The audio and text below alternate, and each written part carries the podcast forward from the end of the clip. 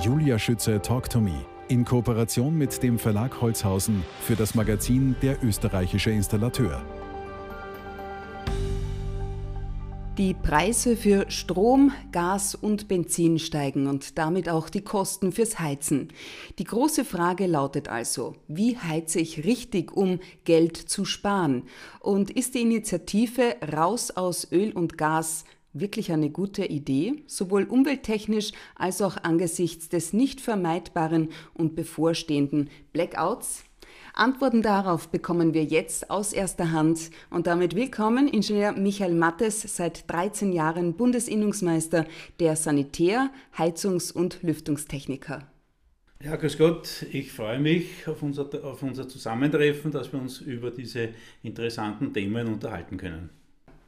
Die Heizung in der Nacht ausschalten um Strom zu sparen. Herr Ingenieur, ist das eine gute oder eine weniger gute Idee? Hm, naja, das ist eher eine weniger gute Idee. Sie brauchen dann in der Früh fürs Aufheizen mehr Energie, als eigentlich, äh, wenn Sie die Temperatur halten oder nur geringer absenken, einsparen. Ich habe auch wo gelesen, kalte Räume zusammen mit der Bildung von Kondenswasser an Fenstern führen zudem zu Schimmel an den Wänden. Kommt das dann auch vom zu wenig Heizen? Äh, das kommt von hauptsächlich zu wenig lüften. Also sie brauchen einen gewissen Luftaustausch und es muss natürlich auch eine gewisse Wandoberfläche da sein.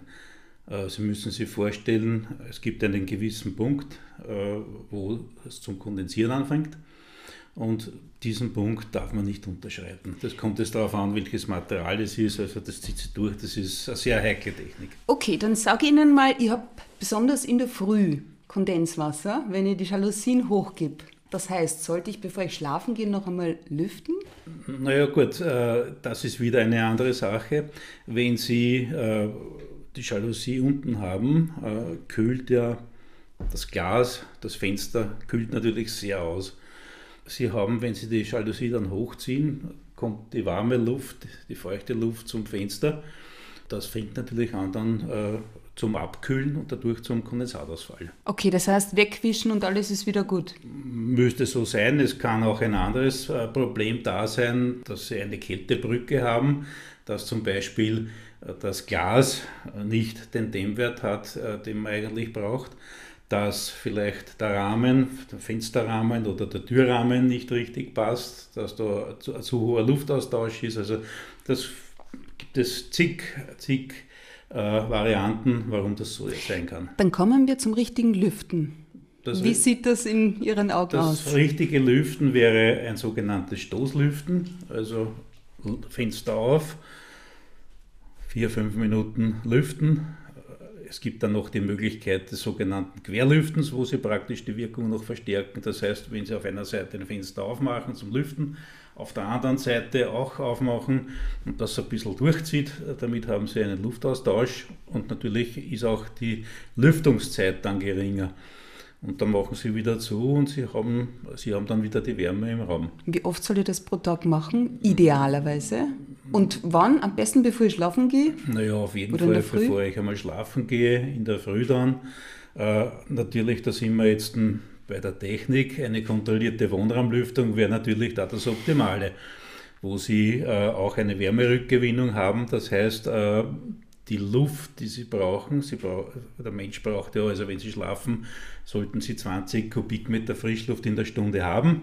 Wenn Sie jetzt so eine 100 Quadratmeter Wohnung rechnen, Sie haben alles offen und zwei Personen, müssten es, schätzt es da mal alle vier Stunden den Wecker stellen und lüften, dass sie einen hygienischen Luftwechsel haben. Ja, das müsste ich jetzt genau nachrechnen, das war jetzt nur so geschwind. Oh Mann, da komme ich aus dem Lüften gar nicht mehr, mehr raus erst. Da bleibt ja der ganze Haushalt liegen. Aber jetzt verraten Sie mir noch ähm, bei der Nachtabsenkung. Ja. ja. Was ist denn die ideale Temperatur und soll ich das so einstellen, am besten ab 24 Uhr, zwischen 24 und 6 Uhr? Naja, Was sind Ihre äh, Erfahrungen? Wenn Sie um 24 Uhr abgesenkte Temperatur haben wollen, müssen schon ein, zwei Stunden vorher äh, Retour schalten. Es, hat ja, es ist ja alles aufgespeichert, also bis die Temperatur sinkt, dauert es eine gewisse Zeit. Ja. Also wenn Sie, wenn Sie um 10 schlafen gehen, also würde ich um 8 zum Absenken anfangen, kommt natürlich auf die Umgebung drauf an, auf die äh, Wärmedämmung, auf die Glasflächen, die Sie haben. Also das, dann welche Heizung Sie haben, haben Sie eine Radiatorenanlage, Konvektoren oder haben Sie eine Fußbodenheizung. Bei der Fußbodenheizung dauert es noch länger, weil Sie eine Speichermasse da haben und äh, der Fußboden gibt noch länger Wärme ab. Also das ist ganz individuell. Man kann das nicht so über einen Kamm scheren und sagen, jetzt gehen wir um ein oder drei Grad Retour. Äh, ein Grad Raumtemperatur, kann man so sagen, sind circa 6 Prozent. Okay. Auf wie viel Grad soll die denn trotzdem, haben wir mal Daumen mal Pi runterkühlen in der Nacht? Na, da zum Beispiel ist eine Fußbodenheizung, also da, da gehen wir jetzt, da gehe ich um 2, 3 Grad Vorlauftemperatur runter. Wenn ich eine Radiatorenanlage habe, da kann ich beim Raumtemperaturregler, wenn ich da einstelle, 2-3 Grad, wird das sicher reichen. Mehr mhm. würde ich nicht drüber. Das heißt in der Nacht 18 Grad, tagsüber 21, das ist ideal, kann man sagen. Ja, ideal so ungefähr. Ja. Wenn die Heizung nicht richtig warm wird, woran kann das liegen? Da gibt es sehr viele Gründe. Erstens einmal, dass der Energieträger ausgegangen ist, dass nichts mehr da ist. Das ist einmal das eine. Wenn es warm wird, aber nicht mehr richtig warm wird, könnte es sein, dass die, die Heizungspumpe irgendwie ein bisschen streikt, dass der Wärmzeuger streikt, dass sie Luft in den Radiatoren haben, was ich aber eher wahrscheinlich nicht für möglich halte. Das ständige Entlüften, wie es propagiert wird, also finde ich, ist auch nicht sinnvoll äh, wenn es nicht gluckert ja, und wenn ich genug Wärme habe, brauche ich nicht entlüften. Entlüften muss ich nur dann, wenn an der Heizungsanlage, an der Anlage selbst gearbeitet wurde. Wenn, wenn neu gefüllt wurde, wenn eine Reparatur war, wenn neu gefüllt wurde, da kann es sein, dass Luft drinnen ist, die sich dann absetzt, dann muss ich entlüften. Aber wenn nichts gemacht wurde, ist es normal nicht notwendig, dass Sie entlüften. Okay, danke. Damit haben Sie mir nämlich schon die nächste Frage beantwortet. Jetzt in Sachen Heiztechnik. Lässt sich da für Sie ein Trend erkennen oder wird es zwangsläufig auch in Zukunft einen Energiemix geben müssen? Naja, der Trend, der Trend alles Elektro äh, sehe ich ein bisschen kritisch. Äh, wie gesagt, ich bin neben Gas, Sanitär, Heizung und Lüftungstechniker, ich bin auch Elektrotechniker. Das wollte ich eigentlich zu Beginn immer werden, aber dann ist alles andere daraus geworden. Aber ich habe auch die Elektrokonzession. Und für mich ist es, ist es nicht nachvollziehbar, dass ich mit der Photovoltaik zum Beispiel im Sommer Strom erzeuge und im Winter dann propagiere, dass ich damit elektrisch heizen kann. Das mhm. ist ein Nonsens. Das ist eine, ein Betrug an den Konsumenten, wenn ich so etwas behaupte.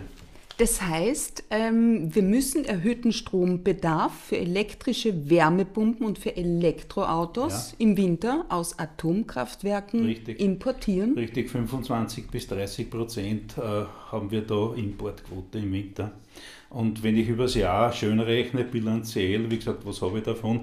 Im Sommer habe ich einen Überschuss, der bei uns eigentlich nicht verwendet wird. Also wenn Sie gekommen sind, Sie werden draußen Windräder gesehen haben, ja wenn die Sonne anständig scheint, stehen draußen die Windräder, weil wir nicht wissen, wohin mit Strom, weil, die es Leitungen nicht dazu gibt.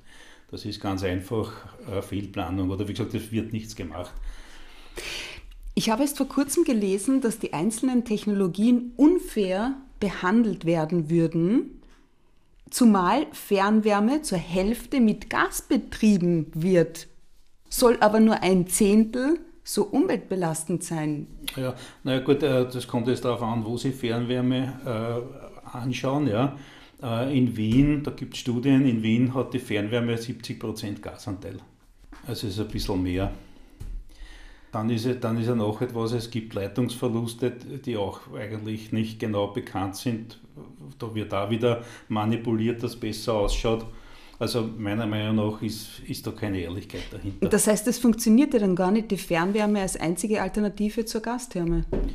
Äh, nein, äh, das, meine Meinung ist, dass äh, ein Energiemix, den, den brauchen wir, ja. Äh, Fernwärme hat sicherlich die Berechtigung im dicht verbauten Gebiet, keine Frage. Ja. Aber wenn Sie, da, wenn Sie da in der Gegend schauen, da gibt es weit und breit keine Fernwärme, da haben sie Einfamilienhäuser. Also da ist ja die, die Dichte weniger. Wenn ich da eine anständige, funktionierende, effiziente äh, Gasheizung habe, bin ich sicher besser daran als mit der Fernwärme. Das heißt, Sie stehen der Initiative raus aus Öl und Gas eher kritisch? Aus fossilem Öl und Gas. Okay, das heißt. Fossil ist wichtig. Ja, weder umwelttechnisch ja. funktioniert es noch. Oder fragen wir mal so, welche Bedeutung hätten Öl und Gas bei einem Blackout, Ihrer Meinung nach? Ist im Prinzip, wenn sie nicht abgesichert sind, haben sie auch bei Öl und Gas nichts. Mhm. Ohne Strom funktioniert nichts. Also wenn Sie bei mir dann da rausschauen, da sehen Sie eine Photovoltaikanlage neben der thermischen Solaranlage. Ich habe im, hab im Heizhaus unten habe ich eine gasbetriebene Wärmepumpe, also nicht elektrisch, sondern die wird mit Gas betrieben.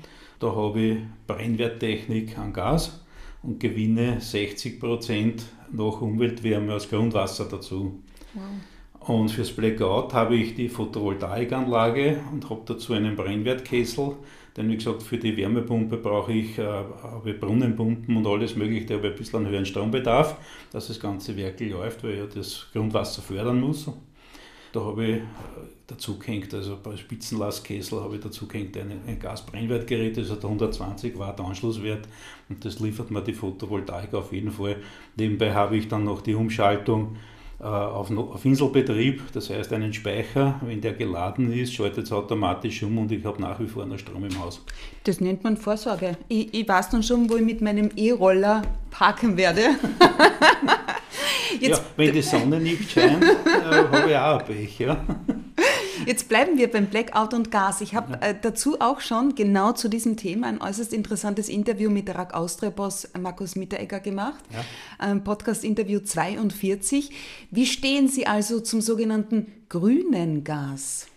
Das ist eigentlich die einzige Alternative, die wir haben, wenn Sie mich fragen. Äh, wieder, wenn Sie da rausschauen, da haben Sie das Machfeld, ja.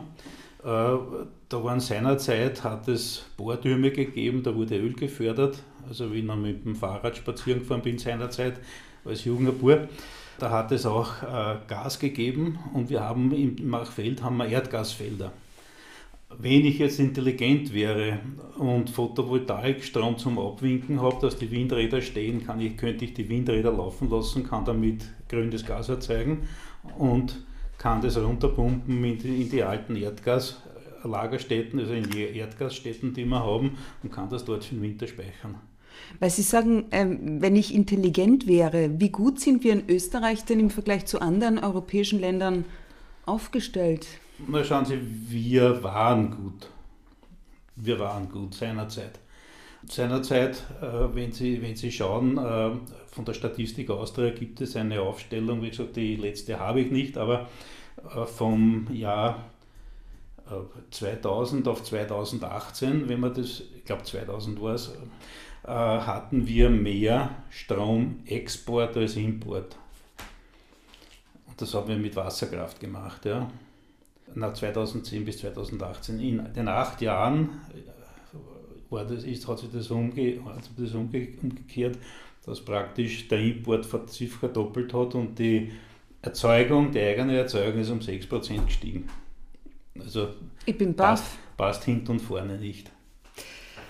Herr Ingenieur Michael Mattes, im Kampf gegen den Klimawandel haben Sie vor einem guten Jahr als Bundesinnungsmeister der Sanitär-, Heizungs- und Lüftungstechniker ein Zehn-Punkte-Programm für eine effiziente Umsetzung der aktuellen Umwelt- und Klimaziele am Stand der Installations- und Gebäudetechnik ausgearbeitet.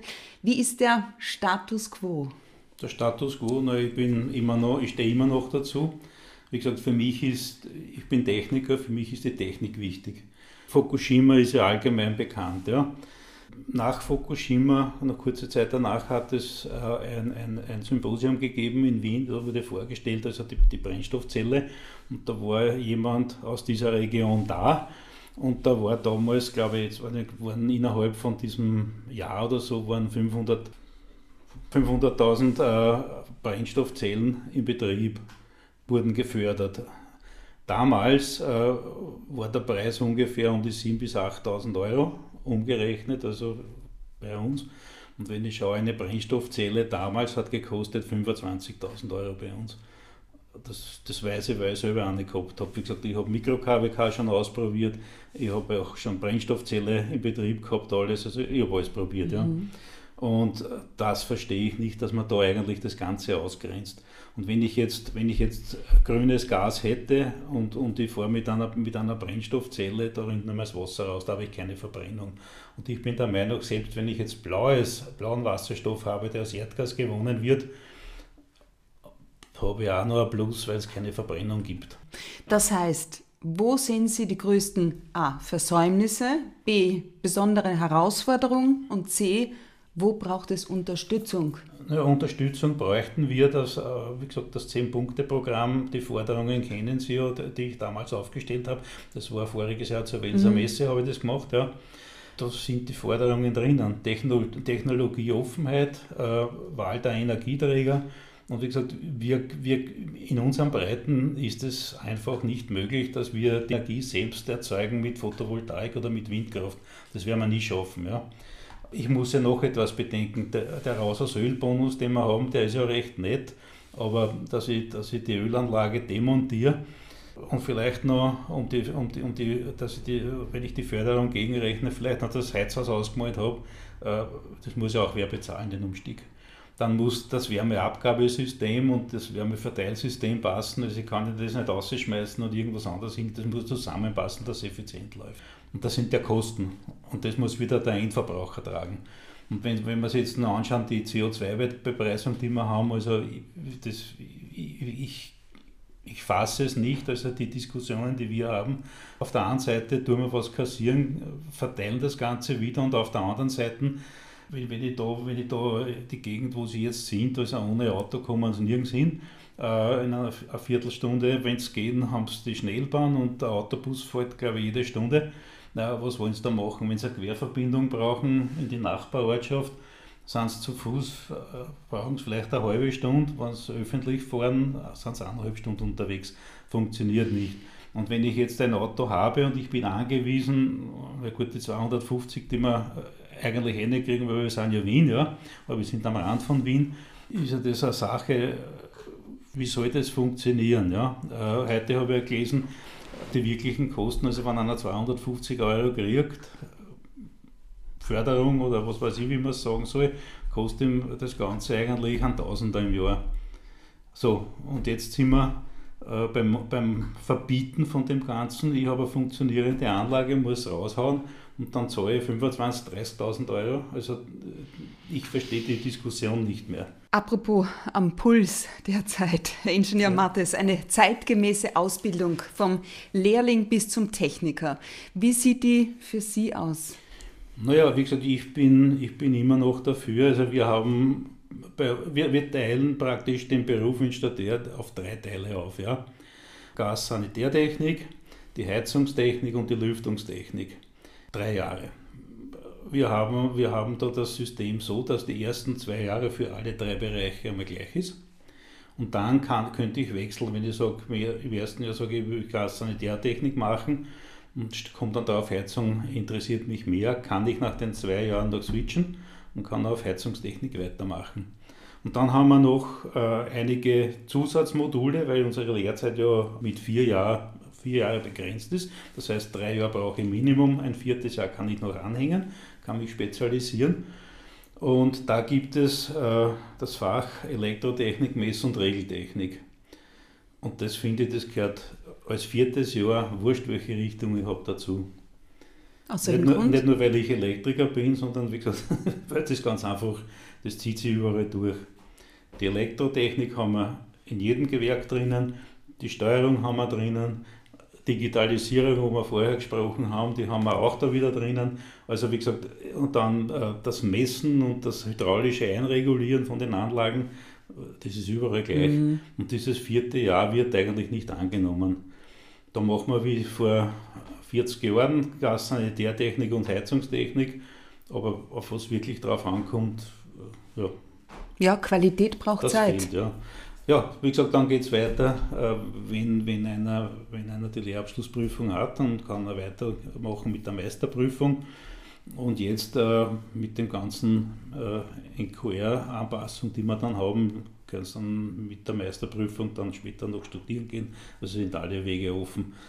Meine Meinung ist das, also wenn ich wirklich was drauf habe im, im Beruf als Installateur, Ich brauche nicht an Studieren denken. Was, was, was macht das für einen Sinn? Äh, wenn, ich, wenn ich ausgebildet bin und, und ich bin in der Materie drinnen, habe ich das alles intus. Also die Aufstiegschancen bei uns und die Entlohnung bei uns ist ja auch bekannt. Also es wird ja, wir sind ja äh, berufsmäßig, sind wir ja eigentlich im Spitzenfeld mit dem Verdienen und wenn jemand gut qualifiziert ist, also um den mache ich mir keine Sorgen. Das heißt vier Jahre Ausbildung und genau. äh, die, die Rolle der HTLs und Berufsschulen? Die Berufsschule, also die HTL, die Gebäudetechnik, sicher, das ist eine Verfeinerung. Mhm. Ein Absolvent von der HTL Gebäudetechnik, na gut, das ist ja das ist Elite ja, im Beruf. Was würden Sie sich im Hinblick auf das Berufsimage wünschen? Im Hinblick auf das Berufs, Berufsimage grundsätzlich einmal, dass die breite Masse weiß, was ein Gebäudetechniker ist. Was ist das? Äh, ein Gebäudetechniker, zum Beispiel, wie wir vorher gesprochen haben, HTL für Gebäudetechnik. Also wir haben da einige Schulen, die das anbieten. Ja. Da habe ich einmal Leute, also, die dann in der Planung fix sind, also die, die das A und O wissen, worum es geht. Ja. Von mhm. der Planung bis zur Ausführung bis zur Effizienzsteigerung. Also das ist einmal in höchster die eine Qualität. Schicht. Das ist, das ist einmal das oberste Level. Ja. Die äh, Gebäudetechnik, wenn man draußen jemand fragt, Gebäudetechnik, die meisten wissen das nicht. Also wenn, wenn jemand, ein, wenn ein junger Mensch weiß, was Gebäudetechniker bedeutet, dann glaube ich, kommt er eher auf die Idee, dass er die HTL für Gebäudetechnik macht. Vielleicht bräuchte es ein anderes Wort, ein moderneres? Naja, wir sind die Installateure, also das wurde vor, weiß nicht, 20 Jahren oder so, wurde da abgestimmt, ob wir auf Gebäudetechnik umswitchen, so wie die in der Schweiz, ja, da sind es Gebäudetechniker, auch in Deutschland ist es so. Wenn Sie jetzt, wenn Sie jetzt, wenn Sie jetzt anschauen, äh, ein Ehepaar baut ein Haus, ja, das ist, kommt dann in die Jahre, der Bauer ist dann 14, 15 Jahre alt, dann kommt das erste Gebrechen, dann kommt der Installateur und dann ist wieder Staub und Dreck. Also das ist einmal der erste Niederschlag, den wir haben, wenn sowas passiert. Ja.